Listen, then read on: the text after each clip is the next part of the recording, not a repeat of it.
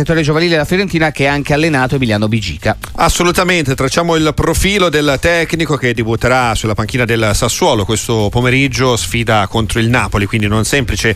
In ottica salvezza per i neroverdi affrontiamo il tema con chi ne è stato compagno di squadra e con chi ha comunque condiviso una carriera, non diciamo in fotocopia, ma quasi a livello di squadre, perché il nostro ospite ha militato nell'Empoli, nel Bari e nella Fiorentina, che sono tre squadre che hanno visto anche Bigica essere protagonista. Salutiamo con piacere Fabrizio Ficini. Ciao Fabrizio, buon pomeriggio e benvenuto su Radio Sportiva.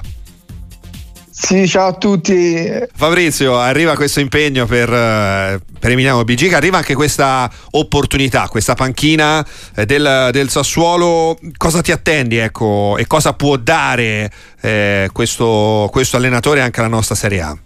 Ma secondo me, ora come ora, al Sassuolo in primis una ventata di freschezza, perché forse con i risultati finora acquisiti dalla squadra il morale era un po' sotto i tacchi, perché il Sassuolo viene da 11 anni consecutivi di permanenza in Serie A e trovarsi diciamo in fondo alla classifica in una situazione in cui non pensava, secondo me una ventata di entusiasmo Bigica lo porterà sicuramente. Assolutamente, ce n'è bisogno per il Sassuolo, come dicevi giustamente Fabrizio, società che non si aspettava questo andamento in classifica in questa stagione. Diciamo che è anche una squadra che negli ultimi anni è rimasta indenne dalla lotta per la salvezza, quindi quando ti trovi invischiato in quella situazione, non sei abituato, sicuramente qualche pericolo in più c'è. Sì, sicuramente, perché non sei abituato alla lotta in fondo alla classifica, che è differente da quando sei sopra di 5-6 posizioni. E poi devo dire che anche mancandogli secondo me un giocatore molto importante in questi anni, Berardi, che non è al meglio, io credo che la squadra ne risenta molto sotto il profilo della personalità. Sicuramente da centrocampista quale sei stato e quale è stato anche Emiliano Bigica aiuta a giocare in quella zona di campo per poi avere una visione diversa da tecnico, secondo te, o è un luogo comune?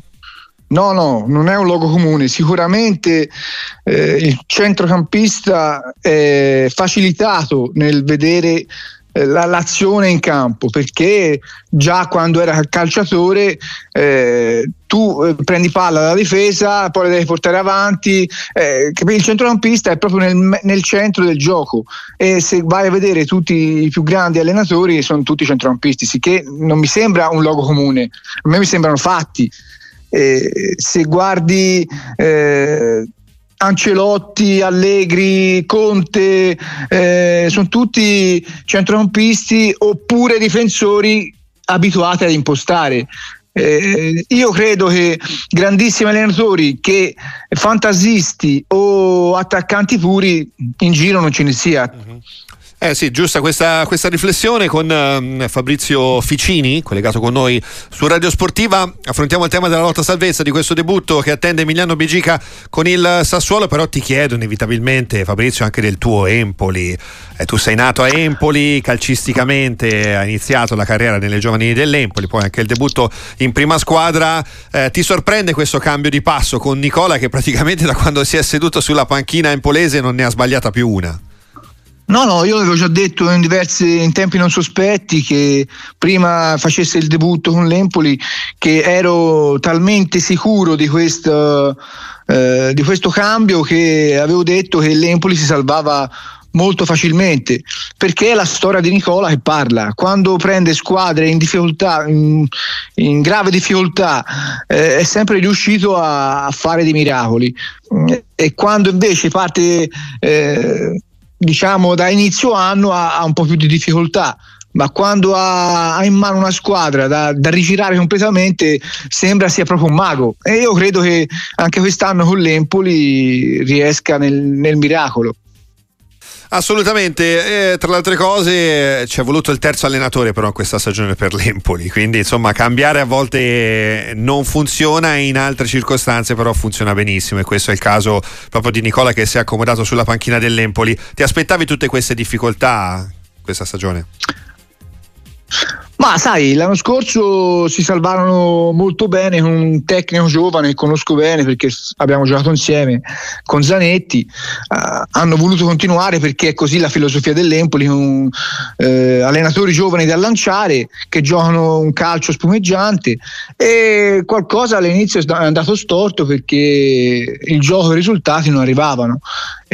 Hanno preso un allenatore che conosceva bene l'ambiente, che però secondo me a un certo punto non è riuscito a far lottare i giocatori, quello che ha fatto Nicola in questo mese e mezzo che è arrivato sulla panchina.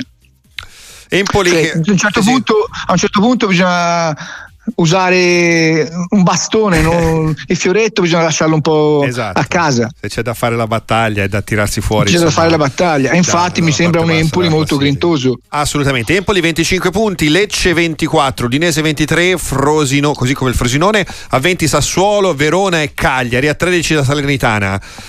Domanda difficilissima e anche un po' cattiva, però Fabrizio Ficini, chi retrocede in questa stagione?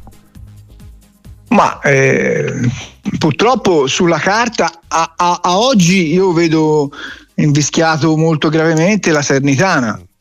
Poi le altre, sai, ci sono ancora tante partite da affrontare, diversi scontri diretti, quello secondo me bisogna vedere fra un mesetto e mezzo, perché ora come ora sono tutti dall'Empoli fino alla penultima, sono tutti nella bagarre.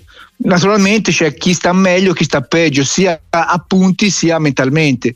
Assolutamente, staremo dunque a vedere anche il percorso di questa lotta salvezza che comunque ci appassiona tantissimo in questo campionato di Serie A. Ringraziamo Fabrizio Ficini, grazie Fabrizio per essere stato con noi, appuntamento alla prossima.